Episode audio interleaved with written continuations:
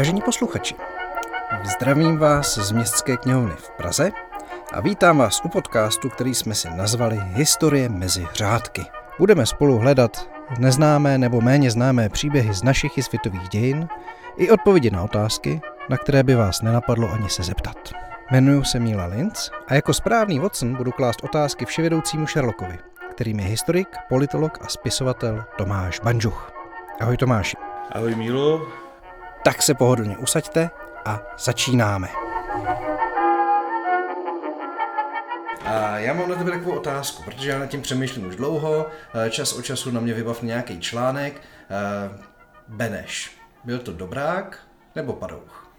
No tak to je, takhle, kdybychom tady seděli tak ještě tři roky, tak si o tom můžeme povídat a snášet argumenty pro jednu, pro jednu nebo pro druhou stranu, protože tady u nás v Čechách je málo kontroverznějších osob, než je, než je právě Beneš, protože pro jedny je to ten prezident osvoboditel, ten, kdo stál po boku Masaryka, člověk, který svojí genialitou vlastně dvakrát to Československo vybudoval. Na druhou stranu pro jiné je to ten eh, člověk, který to Československo se dvakrát zašantročil, jednou Hitlerovi, jednou Stalinovi, eh, k jehož eh, zahraniční politická koncepce byla tak vachrlatá, že se zhroutila při prvním vážnějším nárazu.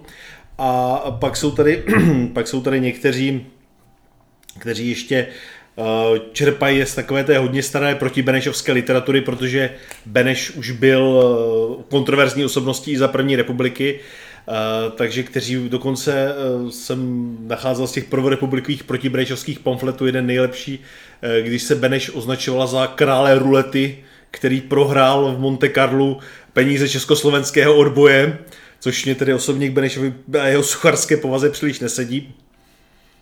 Takže skutečně Beneš je kontroverzní, kontroverzní postava.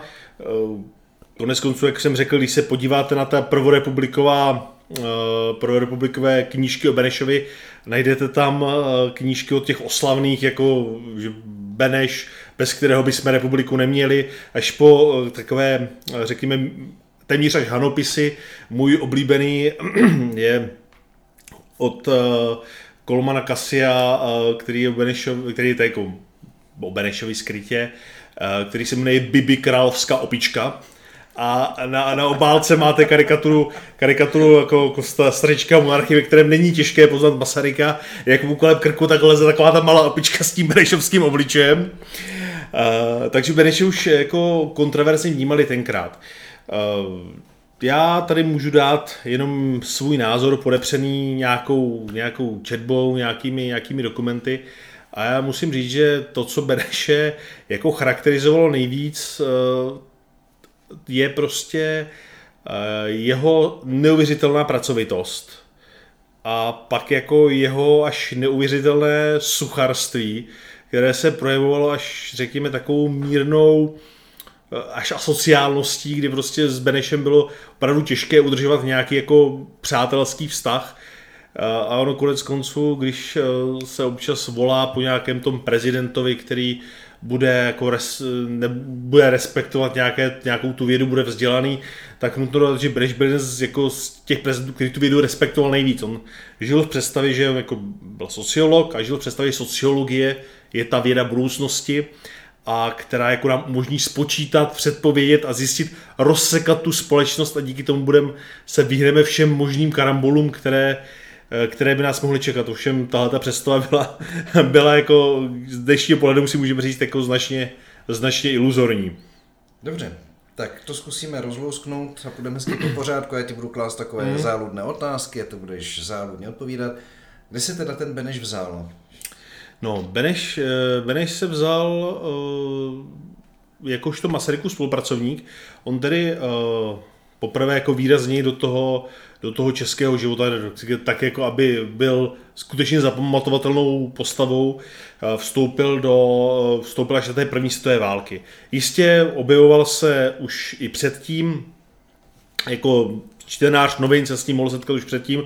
Paradoxně se s ním mohl setkat i čtenář sportovní rubriky, protože eh, Beneš byl eh, hráč, hráčem fotbalu, hrál za Slávii, prý byl velice, velice kvalitním, kvalitním hráčem. Já to nemůžu posoudit, já jako za, za stolik jako se ve fotbalu nevyznám. Studoval během vlastně studií se, se seznámil vlastně s tou Masarykovou filozofií, která ho, která ho oslovila. Nicméně od Masaryka se, se odlišoval tím, že Masaryk, to se dnes už tak jako taky moc nevím, Masaryk byl strašně nábožensky založený. Masaryk vlastně té jeho, do té jeho do té filozofie dějin Masarykovi se hodně promítily ty americké vlivy, ty, ty protestantské, co vlastně on měl vlastně ženu američanku. U Beneše tahle ta, tahle ta náboženská rovina chybí a Beneš byl silně, eh, silně vědecky založený, jak už jsem říkal, on byl, byl ten sociolog. Eh, během, během války vlastně s Masarykem eh, odešel, odešel do zahraničí, působil v podstatě jako taková Masaryková pravá ruka, protože Masaryk, přestože dneska ho máme zafixovaného jako tou tatíčka, kterému všichni zlíželi, eh, tak Masaryk eh, rozhodně nezastupoval žádnou relevantní politickou sílu, když odešel do zahraničí, eh, protože Masarykova strana měla přesně, jako v té vídeňské říšské radě, měla přesně jednoho poslance, a to Masaryka. Jako Masaryk, on byl jako známý, ale byla to taková ta, taková ta strana, taková ta, jako měl kolem sebe, pochopitelně ta strana měla lidi, ale byla to taková ta až moc intelektuálská strana, která jako, nemě, která jako většinu, těch lidí, většinu těch lidí neměla šanci oslovit. A kromě Masaryka vlastně do zahraničí odešel další poslanec, to poslanec Dirich, který, kterého poslal agrární strana. A agrární strana to byl mohutný kolos, který, který měl desítky poslanců a jenom tou hlasovací, eh, oproti tomu Masarykovi, který vlastně v té říšské radě nikdo ne, nepotřeboval, eh, tak eh, agrární strana byla vítanou součástí všech těch koalic. Ovšem na druhou stranu, tím, že Masaryk byl sám za sebe, tak ehm, mohl sedět na té jedné odboje židli, když to agrárníci ty nevěděli si víc sedět v tom odboji nebo víc sedět na té židli té lojality vůči, vůči Rakousku. Nicméně, abych se vrátil k tomu Benešovi, tak Beneš protože byl bez zesporu jazykově nadaný, tak pracoval jako v podstatě Masarykova pravá ruka, pomáhali, pomáhal mu s vedením agendy, se zajišťováním jeho jednání. V této fázi nesmíme opomenout Štefánika, protože Masaryk i Beneš byli ve Francii, kde, kde působili a později v Anglii, relevant, relativně neznámé osoby, Masaryk, Beneš celý určitě, Masaryk téměř. Eh, měli zde několik lidí, kteří, teda, kteří pomáhali tlačit, eh, jako byl francouzský profesor Ernest Denis, eh, v Anglii Siton Watson, spisovatel. Ovšem měli tam i Štefánika, který byl ten třetí, třetí do Mariáše a který právě v té Francii měl, už byl poměrně známý a dokázali umést ty cestičky k těm nejvyšším, nejvyšším místům. Takže Benešova, Benešova role v této fázi byla řekněme spíš v té praktické, eh, praktické rovině toho zajišťování té, té, té, administrativy. Eh, vlastně opravdu na rozdíl od eh, Štefánika, který si tu a tam dovolil, nebo ne dovolil, ale který tu a tam měl vlastní hlavu, dlouho prosazoval to, že by Československo mělo být královstvím, tak Beneš byl ve všem loajální. Masarykovi byl skutečně takový ten učedník toho svého mistra, během té války mu prakticky, prakticky ničem neoponoval, v podstatě vykonával, vykonával jeho příkazy, když Masaryk byl v Rusku, tak Beneš eh, dělal v podstatě tu jeho politiku pořád na západě.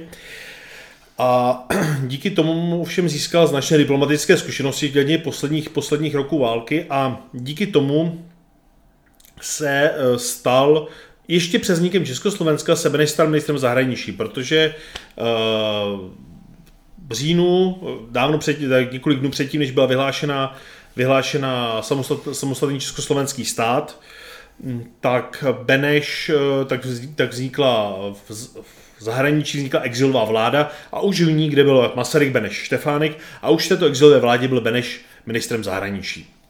Takže Beneš vlastně se stal blízkým spolupracovníkem Masaryka, protože dokázal dobře přikivovat? Uh, no, přikyvovat uh, takhle.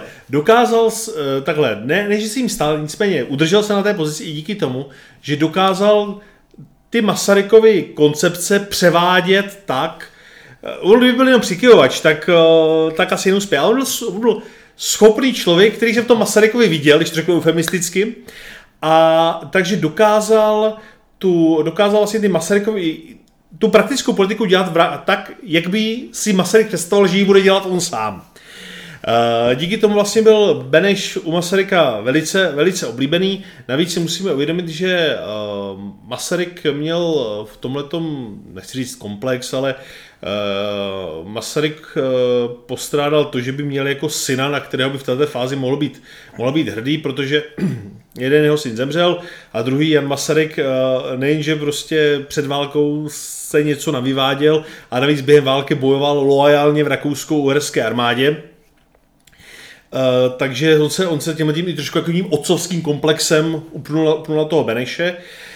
A pomohl mu vlastně, pomohl mu nahoru, nicméně ukázalo se, že Beneš eh, dokáže být uh, značně praktický, pragmatický politik a že jako dokáže, on exceluje v tom, co většina lidí, většina těch politiků na těch vyšších patrech jako čím opovrhovala, to jako ta drobná práce. Takže Beneš dokázal běhat s těmi lejstry od čerta k ďáblu a přesvědčovat, přesvědčovat ty lidi a prosazovat.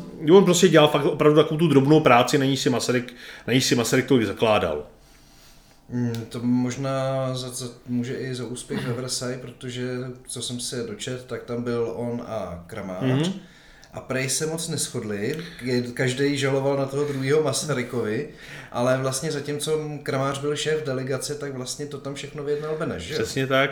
On tam uh, totiž, uh, a tam je přesně ten, právě ten rozdíl, že Beneš dělal tu drobnou tu práci, on uh, piloval, jak říká, piloval, cizeloval, hledal, hledal kde, co jako tomu Československu přinést, kdežto Kramář se rozhodl, že bude dělat takovou tu světovou politiku. Takže, místo, takže do značné míry místo toho, aby tam eh, řešil jako nějaké detaily, já nevím, jak bude hospodářský provoz talaby a, a takovéhle věci, tak se upnul na to, že tam udělá mohutnou koalici, která půjde do Ruska a porazí bolševiky. Ovšem jako ty, ty velmoci jako jednak si říkali jako, jednak už, už v té fázi už to pomali, pomalu začínali ztrácet zájem a protože jako sotva vyvází z jedné války, jak nechtějí zam, zamr, zatán, nechat se zatáhnout do druhé uh, v Rusku. A jinak jako si říkali, když jako uh, bychom to chtěli udělat, tak si to uděláme sami a nemusí nám to tady říkat nějaký, uh, nějaký pan doktor Kramář z Prahy. když to opravdu ten Beneš, uh, jak tam dělal, řešil, řešil ty podružné věci, tak záhy se ukázalo, že prostě formální hlavou té delegace byl, jak jsi říkal, ten kramář, tak skutečnou tou hlavou byl eh, skutečným tím, tím nejdůležitějším, tou nejdůležitější osobností byl právě ten Beneš. A jsou právě dochované ty dopisy, jak Beneš píše uh, Masarykovi, kramář je tady naprosto nemožný. Jo, úplně prostě člověk vidí takhle ty oči, úplně vidí ty oči, oči, oči obrácené v sloup.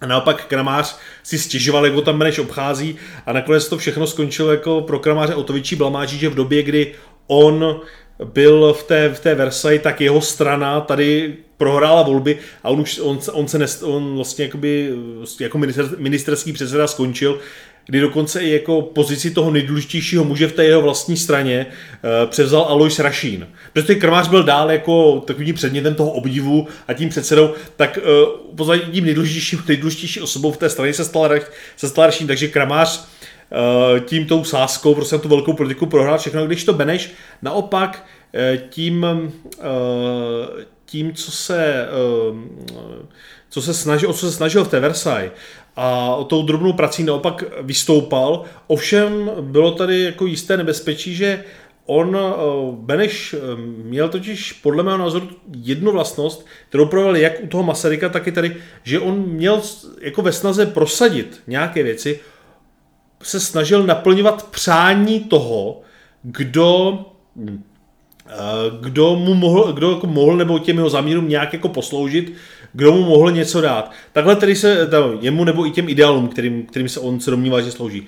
Takhle tedy uh, pracoval s Masarykem a takhle tedy pracoval později s těmi francouzi, uh, což je mimochodem jeden z těch, uh, z těch důvodů, proč došlo k té roztržce mezi Masarykem a Benešem, Benešem Otišínsko.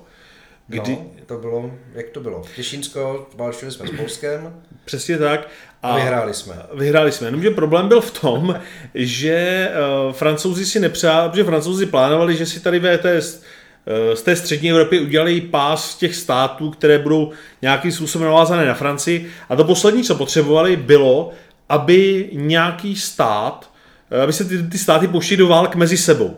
Takže tlačili na československou a polskou delegaci, aby přispěli k nějakému tomu, aby se snažilo nějaké to mírové uspořádání. Nejlepší, aby to zatím nechali být, dokud nepřijdou ti, o, buď tam neproběhne referendum, nebo nepřijdou páni z Paříže, potažmo Londýna a tu hranici nějak nenarýsují. Uh, Masaryk něco takového považoval jako za, za potupu, že mu někde nějaký francou, že mu francouzští uh, politici budou diktovat, jak má vlastně si zařídit uh, poměry, poměry ve, stát, ve státě, protože to vlastně ty příčiny, k tomu se třeba dostaneme někdy jindy, on chápal jako polskou agresi, když to Beneš, který viděl, prostě ty francouzi tam rozhodují, tak jako uh, s tím souhlasil, Dokonce tohleto se projevilo podle mého názoru i ten uh, rok později, kdy Polsko se dostalo do války uh, s bolševiky, s Moskvou a Poláci začali prosit, uh, prosit Západ o pomoc, o zbraně a Československo odmítlo ty zbraně, aby bylo převáženy přes, přes jeho území. Uh, jednak tedy tady byla jistá nespokojenost mezi těmi radikálními železničáři, ale ani československá Benešova diplomacie se v tomto ohledu nemínila nějak přetrhnout.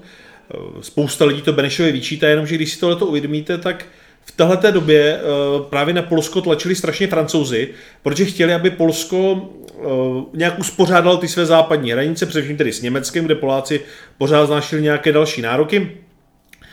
A že jim tedy zbraně dají, až když, eh, když se Poláci podrobí tomuhle tomu francouzskému nátlaku. Což v tomhle ohledu, když se pojďme na toho Beneše, na to jeho konání během této krize, tak to opět vystává v tom jiném světle, že on prostě odezíral to, co by si je francouzi, že prostě udělá si to dobré u těch francouzů. A takže s nimi bude co nejvíc spolupracovat a co nejvíc jim chtěla těch věcech vycházet stříc té se zahraniční politice. No jak ta hádka s tím Masarykem dopadla? Porafali se nebo nakonec? Nakonec, nakonec, nakonec, nakonec se dohodli, nakonec se usmířili.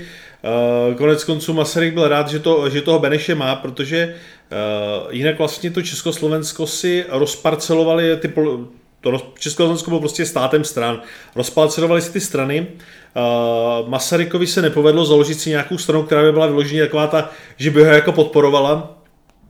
Takže nakonec byl rád, že má Beneše jako toho odborníka eh, na ministerstvu zahraničí, který bude jakoby vykonávat tu jeho agendu. Navíc se mu podařilo eh, Beneše upíchnout u strany národní, národních socialistů, eh, takže vlastně tam jako vzrostl výrazně Masarykův vliv a od té doby byli národní socialisté vnímání svým způsobem jako taková ta, ta masarykovská strana.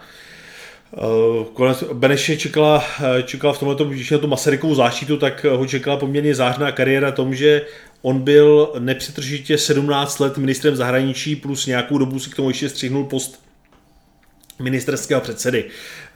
Takže v podstatě se Masaryk a Beneš vytvořil takový dobře, pracují, dobře pracující tandem, kdy Beneš vlastně té československé politice dokázal dávat nejen jako pragmatický, ale nějaký eh, ideový přesah, kdy se Československo prezentovalo jako stát, který, kterému nejvíce záleží na, těch, na, těm, na tom mírovém uspořádání, eh, na tom v, v těch mírových stazích, na řekněme na to společnosti národů, a což vlastně ukazovalo takový ten jistý Masarykův vliv taková toho, že vlastně to ten Československo ta jeho dějiná úloha se neomezuje jenom tady na tuhle tu kotlinu a na, ten, na, na, na Tatry, ale že je mnohem, mnohem větší, a což se bohužel později projevilo i za druhé stojálky v tom Benešově, Benešově uvažování. Hmm. A jak se vlastně stal prezidentem? Uh, řekl si, a teďka budu prezident a, a stal se, nebo, uh, nebo tam to bylo, byl, že Masaryk řekl jako, tenhle kluk tam půjde? Spíš, uh, tam byla, tam, ano, tam byla spíš, spíš to druhé, protože už když se přijímala ústava v roce 20, tak si Masaryk v podstatě vynutil snížení věku, během, kdy mohl být člověk zvolen prezidentem, protože Beneš byl pořád byl ještě relativně mladý člověk a tak nějak Masaryk Masaryk už byl starý pán, že on se narodil, uh, on se narodil v roce 50, 1850 a teď uh, nikdo a teď vlastně nevěděl, se starší pán může, může se mu něco stát. Takže v případě, že by se mu jako něco stalo, takže by se Beneš mohl stát uh, mohl stát tím, tím jeho nástupcem. Pochopitelně, že byla celá řada těch, kterým, kterým se to nelíbilo. Uh, celkem intenzivně se uvažovalo o tom, že by se prezidentem ještě v 20. letech mohl stát Antonín Švehla, to byl, to byl předseda agrárníků, uh, podle mě dodnes jako jeden z nedoceněných talentů, talentů československé politiky, uh, který dokázal, dokázal neuvěřitelné věci.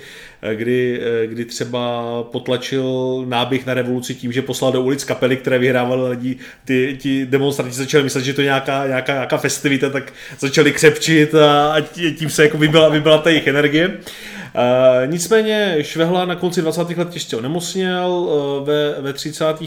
30. let, začátkem 30. let zemřel. Dokonce krátce před to smrtí zdalo, že se uzdravuje a on jako začínal s tím Benešem mít taky problém, protože jeho, jeho vize Švehlova zahraniční politiky byla trochu jiná a říkal, že jestli se uzdraví a znova se stane premiérem, takže v té jeho vládě už eh, pro Beneše nebude místo, nicméně tedy, tedy zemřel, eh, zemřel předtím, než se to mohlo stát, než eh, se opět mohl ujmout funkce premiéra. Uh, už v roce 34 Masaryk, který na to byl už fyzicky hodně špatně, uvažoval o tom, že tu že přenechá, protože protože 34 měla být volba prezidenta, že ten úřad, že nebude kandidovat, že to přenechá Benešové, jenom že se nepodařilo zajistit v tom parlamentu, tehdy prezidenta volil parlament, eh, dostatečnou jako podporu mezi těmi stranami a tak nakonec, tak to tedy ještě odložilo, ovšem za rok, rok potom už na to Masaryk byl opravdu jako opravdu bledě, že už vlastně, když přijímal tu přísahu, tak už to prostě nedokázal přijít, musel to předříkávat, že tom i jako psychicky už nebyl, ani psychicky na to nebyl úplně nejlíp. A Uh, takže v roce přišel rok 35, uh, konec roku, Masaryk abdikoval, uh, protože už to, a doufal, že se mu teda podaří protlačit toho Beneše. Pravicové strany, především tedy agrárníci, ale i ta kramářovská, kramářovská národní, nebo tak už to bylo národní sjednocení, uh, tak řekli, že Beneš, Beneš jenom přes jejich mrtvoli a uh, vygenerovali vlastního kandidáta, což byl profesor Karlovy univerzity, profesor Němec, já vím, je to, je to takový to. Eh, mimochodem, eh, je to hezký, že on se, on se jako za, za komunistů byl v těch historických knihách často ten prezentoval jako kandidát fašistů, kandidát krajní pravice, nicméně on byl, myslím, nějaký čestný člen Sovětské akademie věd jako za své objevy. Uh, takže on to, on to byl jako vědec, byl tedy pravicově orientovaný. A tak začalo jako, jako to soupeření těch, soupeření těch, těch dvou bloků, kdy prostě vzájemně si jako přetahovali ty, ty, ta prohradní, ta, ta klika, ta protihradní klika si přetahovaly ty, ty politické strany a nakonec uh, to nějak uh, se, se jim podařilo, se to podařilo vylobovat jako či, uh, u Vatikánu, že uh, Beneš byl matrikový katolík, protože on nikdy jako, byť teda podle mě byť jako nebyl žádný aktivní, náboženský aktivní, tak nikdy jako nevystoupil z církve, takže prostě přišel, přišel Befel katolickým poslancem, nejen těm českým, ale i těm, i těm slovenským, těm ludákům, přišlo, že doktor Eduard Beneš je dobrý katolík, takže budete volit, budete volit jeho. Takže prostě v ten moment, v ten moment když se prostě jako ludáci rozhodli, uh, že, že, budou volit, že budou volit Beneše, tak se vlastně ten protibenešovský blok zjistil, že by neměl, neměl šanci, tak se v podstatě rozsypal a ten, ten profesor Němec stáhl kandidaturu. Následně tedy se stal, díky tomu se stal Beneš v podstatě bez protikandidáta, se stal v těch volbách v roce 35, 35 prezidentem. Zásahem z hůry. Zásahem, ano, zásah, zásah, zásah, zásahem z hůry, přesně tak. Dobře, no, tak o tom, co dělal, když byl prezidentem, tak o tom si budeme povídat zase příště. Tak jo.